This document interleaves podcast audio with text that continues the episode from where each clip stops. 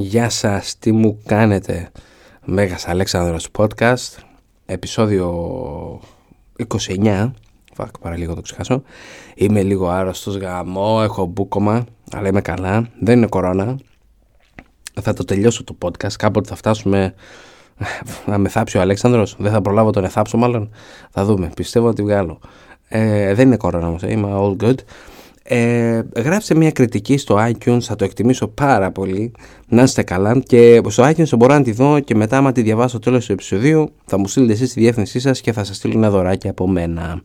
Ευχαριστώ όλους όσους κάνουν donate ε, κάντε και εσείς donate μέσω στη σελίδα μου του PayPal ή Patreon ό,τι προτιμάτε, ό,τι αγαπάτε τα λέμε ρε παιδιά, καλή συνέχεια ελπίζω να σας αρέσει το επεισόδιο Είχαμε μείνει την προηγούμενη φορά στον Αλέξανδρο να συναντά τους υπόλοιπους στρατιώτες που είχαν επιστρέψει από την άδεια του χειμώνα.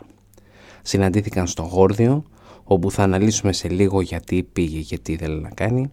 Αυτό που ίσως θα έχει αγχώσει τον Αλέξανδρο είναι τα νέα για τον Μέμνονα τον Ρόδιο. Βλέπουμε τον Μέμνονα να έχει βάλει στόχο τα νησιά του Ανατολικού Αιγαίου. Φαίνεται ότι οι Πέρσες άκουσαν τις σύμβουλές του και μετέφεραν τον πόλεμο στην Ελλάδα ώστε να την πούν όσο μπορούν στον Αλέξανδρο. Λίγο πριν, από την, λίγο πριν από τη μάχη στο Γρανικό, σας θυμίζω, είχε προτείνει αυτό ακριβώς το πράγμα έτσι. Είχε πει μην κάνετε ε, μάχη σώμα με σώμα με τους Έλληνες, μεταφέρετε τον πόλεμο στην Ελλάδα ώστε να επιστρέψουν και κάψε ότι υπάρχει κοντά για να πεινάσουν. Η Κος και η Σάμος έχουν, ε, είχαν πάει και ο Θελός με τον Μέμνονα με την βοήθεια του πολύτιμου Χρυσού του Μεγάλου Βασιλιά. Ορισμένοι λένε ότι η Μίλητο ε, και η Πριήνη, θυμόσαστε για τη Μίλητο, είχαμε κάνει ολόκληρο επεισόδιο για την πολιορκία της Μίλητου, πιθανόν αυτοί να ακολούθησαν, αλλά δεν είναι σίγουρο, ο Μέμνονας ε, θα τους ήθελε, γιατί θα ήταν το μόνο πάτημά του στα Ιωνικά παράλια, τα δικά του, γιατί Περσική Αυτοκρατορία. Παράλληλα, ακόμα πιο βόρεια, προχωρά ακόμα πιο βόρεια, συγγνώμη, και φτάνει στην Λέσβο και Χίο, τους δίνει λίγο ακόμα χρυσό Περσίας και τους λέει ότι ο επόμενος στόχος είναι η Εύβοια, όπου θα κατέβει με μεγάλο στρατό και ένα τεράστιο στόλο 300 σκαφών. Στην Αθήνα υπάρχουν 400 τριήρεις που άνετα θα έκαναν και αυτή τη δικιά τους επανάσταση, όπως επίσης ε, η Σπάρτη και αρκετές άλλες πόλεις κράτη. Το μόνο που θα ήθελαν ήταν ένα μικρό ξεκίνημα και αυτό το ξεκίνημα φαίνεται ότι πάει να δώσει ο Μέμνονας.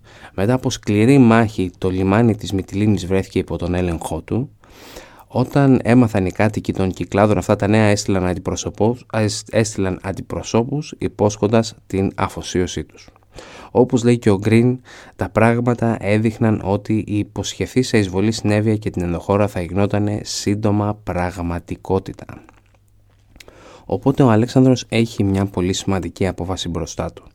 Ή θα επιστρέψει στην Ελλάδα και θα αντιμετωπίσει τον Μέμνονα, κάτι που σημαίνει ότι θα έπρεπε να κάνει μια παύση στην περσική εκστρατεία για άγνωστο χρονικό διάστημα. Μπορεί κανένα χρόνο, μπορεί καμιά πανταετία, ίσως για πάντα. Μια ζει, μια πεθαίνεις. Τίποτα δεν είναι σίγουρος στους αρχαίους χρόνους και γενικώς ε, στην Ελλάδα και γενικώς στους αρχαίους χρόνους. Θα έδινε χρόνο στον Δαρίο ή στον εκάστοτε βασιλιά της Περσίας. Τώρα έτυχε εκείνο ο Δαρίος, ποιος ξέρει αν θα είναι σε 2-3 χρόνια.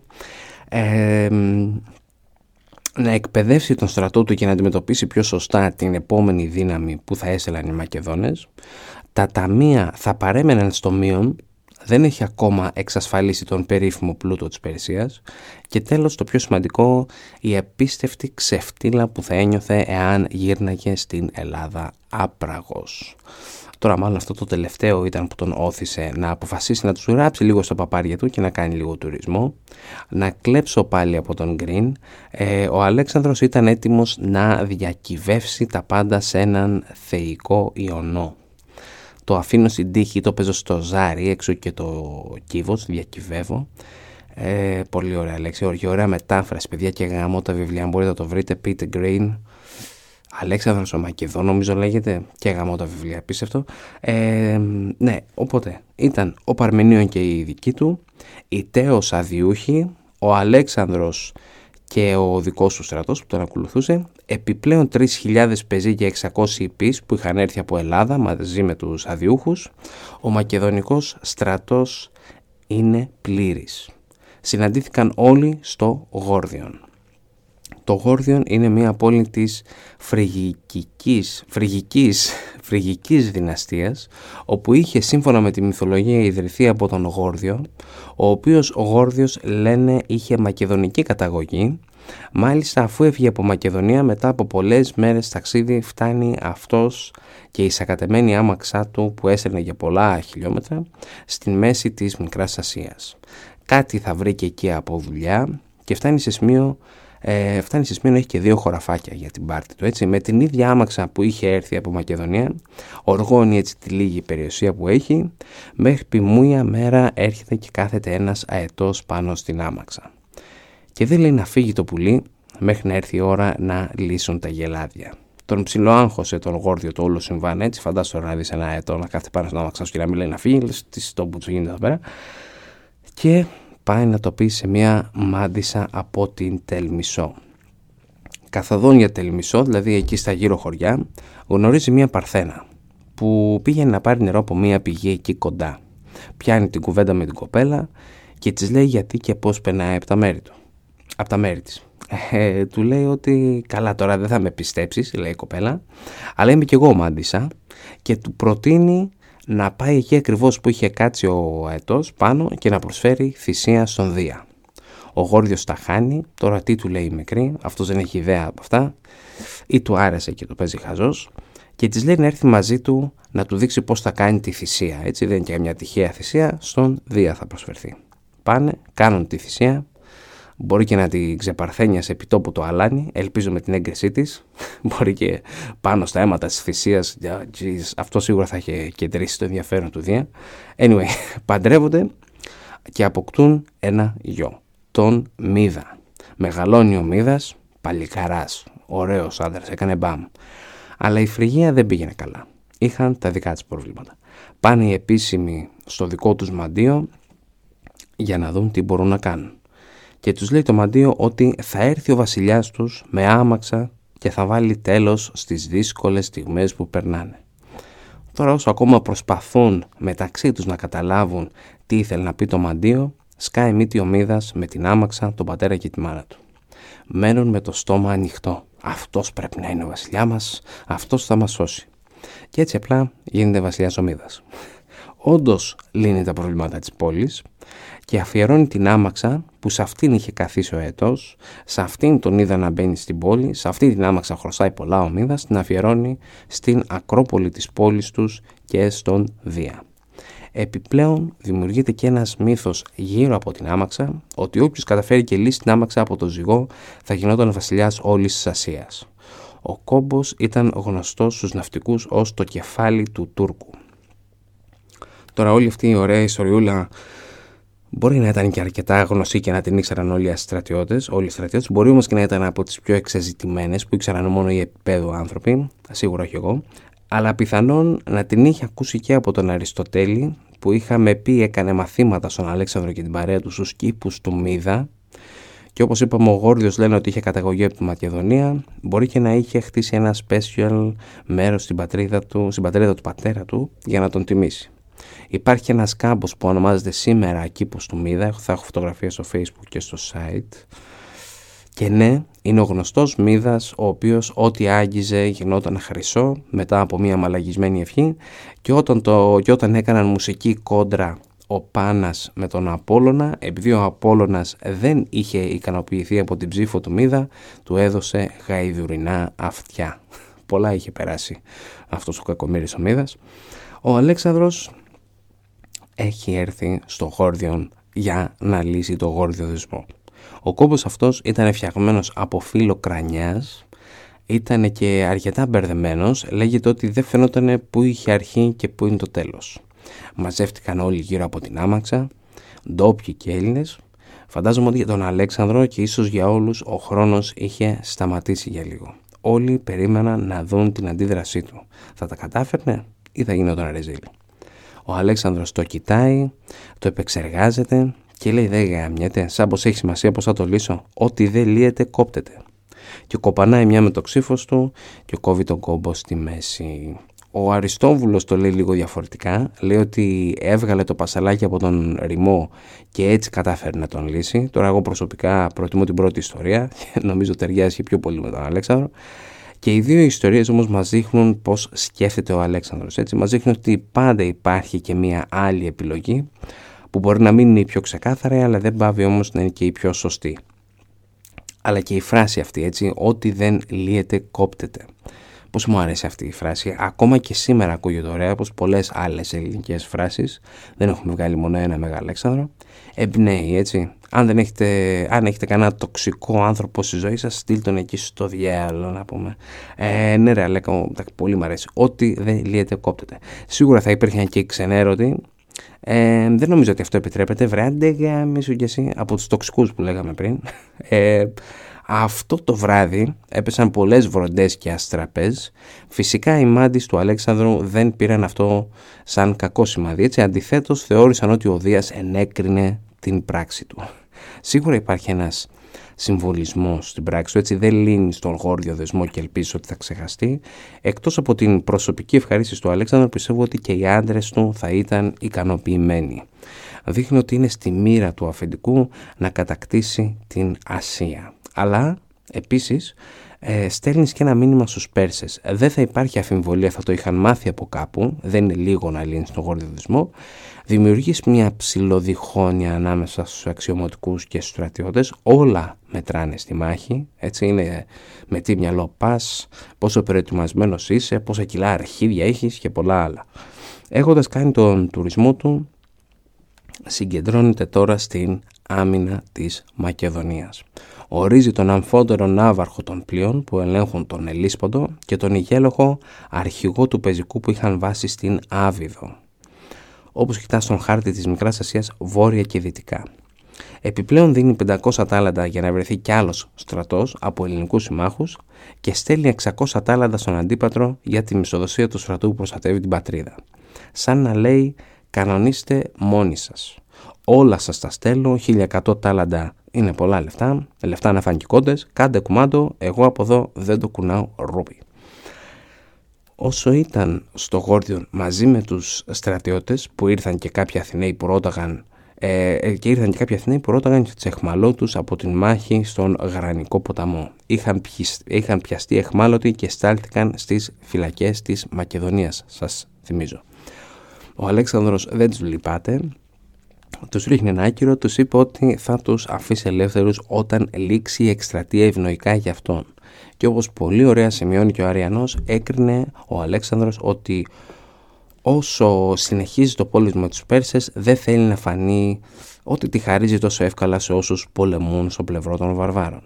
Του ήρθα νέα ότι ο Δαρίος είναι στη Σούσα, σημερινό Ιράν, ακούγεται επίσης ότι συγκεντρώνει μεγάλο στρατό και ετοιμάζεται για τη μεγάλη μάχη.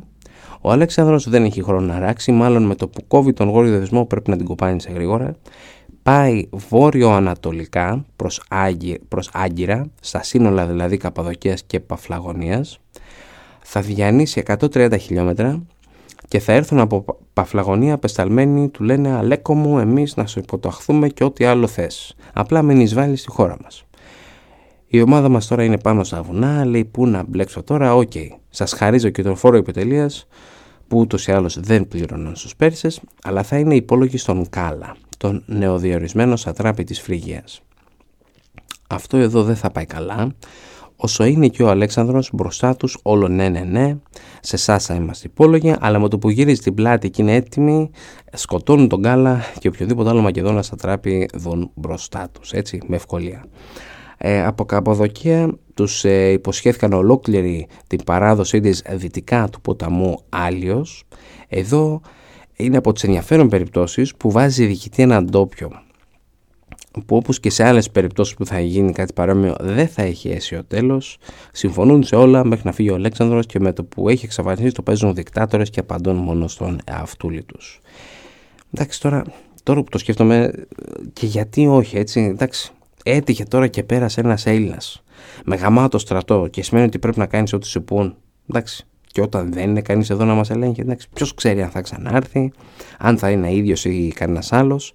Όπως θα γίνει και εδώ, ένα χρόνο αργότερα θα αντιμετωπίσει τον αντίγονο τον μονόφθαλμο σε τρεις μεγάλες μάχες, μάχες αναγκαστικές για να κρατήσει ανοιχτά τις γραμμές επικοινωνίας με τον Αλέξανδρο. Όσο είναι στην Άγκυρα ήρθαν του Άλεξ και ευχάριστα νέα. Ο Μέμνον ο Ρόδιος πέθανε. Δεν ξέρουμε από τι, ξέρουμε ότι έγινε ενώ πολιορκούσε την Μυτιλίνη. Άξιος αντίπαλος του Αλέξανδρου. Αν τον άκουγαν οι Πέρσες από την αρχή μπορεί κάτι να έκαναν. Εντάξει και ποιος ξέρει αν ζούσε παραπάνω ίσως ο Αλέξανδρος μπορεί να μην είχε καταφέρει αυτά που έκανε. Ο Καράγκος λέει κάτι ωραίο, ο ιστορικός δεν επιτρέπεται να απαντά σε ερωτήματα υποθετικά. Τώρα εγώ δεν είμαι ιστορικός, οπότε επιτρέψτε μου να πω ότι τίποτα απολύτως δεν θα άλλαζε. Εντάξει, δεν τον ρίχνω τον καράγκο, απαντά και ο ίδιος στο δικό του υποθετικό ερώτημα που έθεσε. Να πάτε να τα αγοράσετε αν θέλετε να δείτε την απάντησή του, άλλο ένα πολύ καλό βιβλίο για τον Μεγάλο Αλέξανδρο. Ο Αλέξανδρος είναι απίστευτα ικανός να αλλάξει στρατηγική ανάλογα με ποιον μάχεται. Τον είδαμε να πολεμά στην Ελλάδα, βόρεια της Ελλάδος, εναντίον των Τριβαλών και των Γετών, επίσης εναντίον των Περσών στη μάχης του Κορανικού, μέχρι στιγμής πάντα θα βρει έναν νέο τρόπο. Κάτι που δεν θα έχει επιχειρήσει κανένας και εκεί που είναι ο outsider θα βρεθεί να είναι betting favorite. Γι' αυτό και πιστεύω ότι και ο Μένος, αν είχε συνεχίσει, δεν θα είχαν αλλάξει και πάρα πολλά. Ε, θα είναι τώρα περίπου Ιούλιος του 333 μαθαίνει από έγκυρες πηγές ότι ο Δαρίος φεύγει από τη Σούσα και πάει Βαβυλώνα με τον στρατό του φυσικά που έχει γαμηθεί στην εκπαίδευση θέμα χρόνου να βρεθούν με τον ελληνικό στρατό τους θέλει όσο πιο δυνατούς πιο καλά προετοιμασμένους γίνεται πήγαινε σε οποιοδήποτε χρόνο της ιστορίας εκτός από το να είμαι πεζικάριος του Περσικού στρατού τον 4ο αιώνα π.Χ. Έτσι, φαντάσου, είσαι, είσαι αρντάν, χαλαρός και έρχονται νέο ότι ένας Ελληνάρας σου εισβάλλει τη χώρα. Φακ, πω, άντε τρέχα, μάζευε τώρα, τέλος πάντων. Ε, ο Αλέξανδρος όμως έχει βάλει στο νου του το πλάνο του και δεν το αλλάζει με τίποτα. Θα κατευθυνθεί νότια προς Κιλικία, συγκεκριμένα τις πύλες της Κιλικίας, δηλαδή Μικρά Ασία, το κομμάτι ακριβώς πάνω από την Κύπρο, ε, μετά Ταρσό και εκεί θα ακολουθεί στην ακτή περνώντας από Τύρο, Σιδώνα δηλαδή, προς Αίγυπτο. Είχε βάλει στόχο να καταλάβει όλα τα κύρια λιμάνια της Ανατολικής Μεσογείου και μετά να ασχοληθεί με το Δαρείο. Τον Μέμνονα τον αντικατέστησαν ο Φαρνάβαζος, ανιψιός εξαγχιστίας του Μέμνονα και ο Αυτοφραδάτης. Πρώτη του δουλειά ήταν να εγκαταστήσουν φρουρά στην Μυτιλίνη με 2.000 μισοφόρους. Έχω ψηλοαναφέρει ότι ο Δαρίος ήταν πρώτος στις τσιγκουνιές, οπότε για να καλύψει αυτό το έξοδο των νεοπροσληφθέντων μισθοφόρων θα βάλει στη Μυτιλίνη ένα τεράστιο πρόστιμο. Θα τους πει πληρώστε εσείς το πρόστιμο και εσείς φρουρά σιγουρευτείτε ότι τα δώσανε. Και όταν τα πάρετε κρατήστε τα. Καλό ε. Μετά ε, οι διοικητές θα πάρουν ο καθένας το δρόμο τους. Ο Αυτοφραδάτης συνεχίζει το έργο του Μέμνονα και κάνει επίθεση στα νησιά του Αιγαίου. Και ο Φαρνάβαζος με αρκετούς μισοφόρους πάνε στη Λυκία, στα νότιο-δυτικά της Μικράς Ασίας θέλει να πάρει ξανά τις κατεκτημένες πόλεις του Αλέξανδρου, στα παράλια της Μικράς Ασίας. Συναντιούνται οι Πέρσες ευγενείς και συζητάνε με τον Μεγάλο Βασιλιά την πορεία του στρατού τους. Του θέτουν το εξής δίλημα. Ή στέλνεις στρατό προς Ευρώπη ή μαζεύεις μια αξιόλογη δύναμη και κάνεις επίθεση εντός έδρας. Και αν θες να δείξεις ότι και εσύ μάγκας, πρέπει να είσαι και εσύ εκεί. Έτσι, οι στρατιώτες σου θα χαρούν ιδιαίτερα, θα παλέψουν με περισσότερο τσαμπουκά, έτσι, αν είναι και ο βασιλιάς παρόν. Πετάει το Χαρίδημος, καιρό έχουμε να μιλήσουμε για το Χαρίδημο. Είχε βρει καταφύγιο στην Περσία, όπως είχαμε πει κάποτε, και λέει: Μα καλά, μαλάκια είστε, ο βασιλιάς θα μείνει εδώ. Τα λόγια του λένε ότι η Περσία έχει ανάγκη από τον βασιλιά της να ελέγχει τη φάση στο σύνολό της, όχι μόνο μία απλή μάχη. Αυτή τη δουλειά μπορεί να την κάνει ένας επαγγελματίας στρατηγός. Το βιογραφικό μου το έχετε, έτσι. Αλλά το αίσθημα που αφήνει είναι σαν να λέει δεν κάνετε ρε εσείς για αυτά. Ρωτάνε μετά τον Χαρίδημο και πώς στρατιώτες λένε να χρειάζονται για τη μάχη με τον Αλέξανδρο. Λέει 100.000 με το 1 τρίτο να είναι Έλληνες. Τώρα όπως πάρα πολύ ωραία λέει ο Γκριν ξανά, όλα θυμίζουν πολύ τον Μέμνονα πριν από τον Γρανικό. Τα πήραν οι Πέρσες, τι λες ρε Καριόλη και πού ξέρουμε εμείς ότι δεν θα πας να μας δώσεις τους Μακεδόνες και άλλες τέτοιες μπουρδες. της καραπουτανάρας. Φωνές, κακό, μπουκάλια πετάγανε, χαμός. Σε κάποια φάση γυρίζει ο Χαρίδημος σε ένα δικό του και λέει ρε φίλε πόσο για τον Μπούτσο είναι αυτοί οι Πέρσες; Ή κάτι παρόμοιο, στο περίπου, δεν είναι ακριβώς μετάφραση. Ο Δαρίος όμως που μιλούσε άπτεστα ελληνικά είχαν κόλλημα με την Ηλιάδα οι Πέρσες, ήξεραν απ' έξω το κείμενο, γουστάραν Ελλάδα, τον πιάνει από τη ζώνη του Χάρητα, όπως έκαναν τότε οι Πέρσες, και του λέει «Πού στη τη μάνα σου θα πεθάνεις» και δίνει για γη να τον πάρουν οι φρουροί και να τον εκτελέσουν. Ενώ τον έσερναν, λέγεται ότι φώναζε στο Δαρείο ότι ήταν άδικη η τιμωρία του και θα πλήρωνε με την απώλεια του θρόνου καθώς και του βασιλείου του.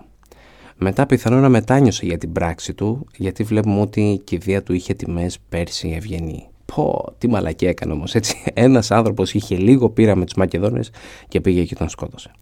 Και τελικά ενώ συμφωνούν ότι πρέπει απλά να συγκεντρώσουν μια μεγάλη δύναμη και να επιτεθούν head-on που λένε οι Εγγλέζοι, δηλαδή μια ευθεία σύγκρουση με τον ελληνικό στρατό, λένε στον Φαρνάβαζο ε, δικέ μου άκυρο το τουρ της Μικράς Ασίας έλα εδώ να αναλάβεις την επίθεση θα στείλουν τον γιο του, του Μέμνονα τον Θυμόντα για να μεταφέρει το μήνυμα η οικογενειακή επιχείρηση έχει στήσει ο Δαρίος ε, για το, για το συγχωρεμένο το Μέμνονα είναι ο αδερφός του, ο πατέρας του, είναι ο αδερφός του ο Μέντορας, συγγνώμη, ο Μέντορας, έτσι, Μέντορας και ο Μέμνονας.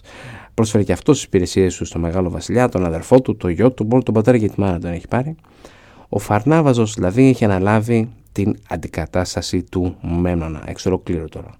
Νομίζουν για καλά ότι έχουν βρει τώρα και καλά αντικαταστάτια το Μέμνονα, δύσκολο όμως να βρεις άλλον τέτοιο.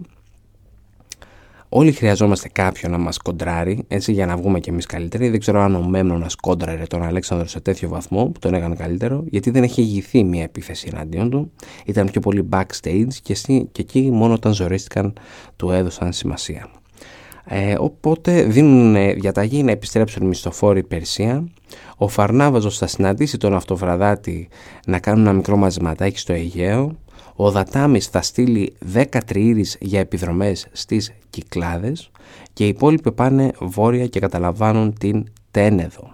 Ο Αλέξανδρης, ο Αλέξανδρης, ο Αλέξανδρος, όπως είδαμε σε παλιά επεισόδια, έχει κάνει μια περικοπή του budget του στόλου στο budget του στόλου, δεν αναφέρομαι στον 500 που έδωσε τώρα, ε, στην ουσία αφήνοντας, αφήνοντας τους ίδιους τους Πέρσες να κάνουν κουμάντο στο Αιγαίο. Έτσι, ο αντίπατρος με μια ναυτική του περιπολία κάτι πήγε να κάνει και θα βρει ένα πλοίο του Δατάμι κοντά στη Σύφνο. Αυτό όμως δεν κάνει κάτι. Είναι όπως το ξύλο να πούμε. Ένας αφελτής της τρώει για τρεις γύρους και στο τελευταίο δευτερόλεπτο του τελευταίου γύρου καταφέρει να του ρίξει μια μικρή. Εντάξει, ρε φίλε, επειδή παίρνεις τα πάνω σου, έχεις φάει 200 και έριξες μία να πούμε. Τέλος πάντων. Ε, τώρα πέρασε όμως κάπως γρήγορα το γεγονός ότι ο Αλέξανδρος και ο στρατός του έκαναν μία πορεία 130 χιλιόμετρων. Δύσκολα βγαίνουν 130 χιλιόμετρα έτσι από μόνα τους, που να τα κάνεις πορεία μέσα από εχθρική περιοχή και σε περιοχή που δεν βρίσκεις εύκολα νερό και προμήθειες πέρασε και μέσα από ένα πολύ στενό φαράκι γνωστός οι πύλες της Κιλικίας. Με δυσκολία λέει ο Γκριν θα χώναγαν δύο φορτωμένες καμήλες. Ήταν τόσο στενά, αλλά δεν υπήρχε άλλη επιλογή, έπρεπε να περάσει από εκεί. Τώρα, αν σου κόβει και λίγο και είσαι υπόδουλος του Πέρση Βασιλιά, θα παρακολουθούσες τον Αλέξανδρο και όταν έβλεπες ότι πάει να περάσει μέσα από ένα στενό και ότι θα είναι αβοήθητος για αρκετό διάστημα, κανονίζεις να βάλεις όλο το χωριό εάν χρειαστεί στην κορυφή του στενού και να πετάξουν ό,τι βρουν. Έτσι, πέτρες, κατσαρόλες, βέλη, παιδιά, ό,τι να είναι. Μετά δεν θα έχει άλλη επιλογή ο Αλέξανδρος και θα έπρεπε να υποχωρήσει.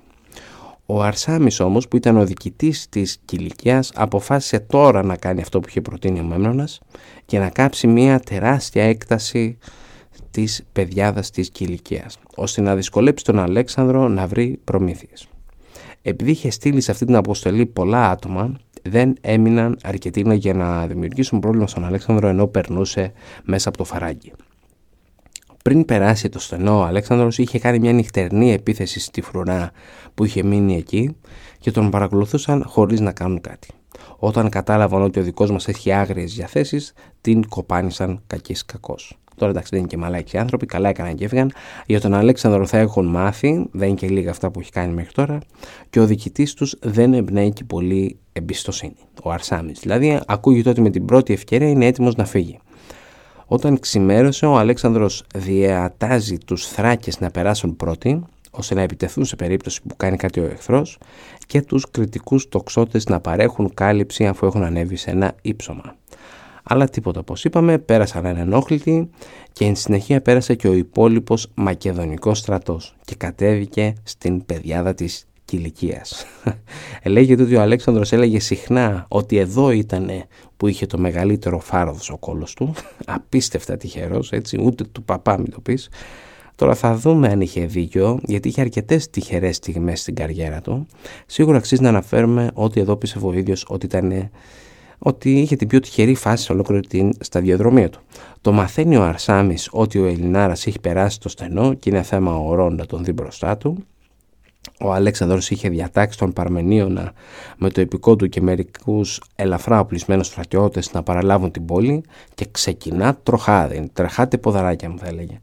Το πλάνο του ήταν να φύγει από την πόλη, δεν σκόπευε να μείνει, μόνο όταν θα είχε καταστρέψει ό,τι θησαυρούς υπήρχαν, έτσι να μην αφήσει τίποτα στον καινούριο κατακτητή. Επειδή όμως έφυγε βιαστικά, δεν πρόλαβε να τα καταστρέψει όλα και είχε ένα δωράκι ο Αλέξανδρος να τον περιμένει αφού μπει στην πόλη. Ο Αρσάμις θα κατευθυνθεί ανατολικά, πάει να κλαφτεί στο αφεντικό του, τον Δαρείο δηλαδή, ο οποίος έχει ξεκινήσει την πορεία του προς Βαβυλώνα. Ο Αλέξανδρος μπήκε στην Ταρσό δηλαδή στις 3 Σεπτεμβρίου του 333 από που και θα συνεχίσουμε την επόμενη φορά. Να είστε καλά, γεια σας.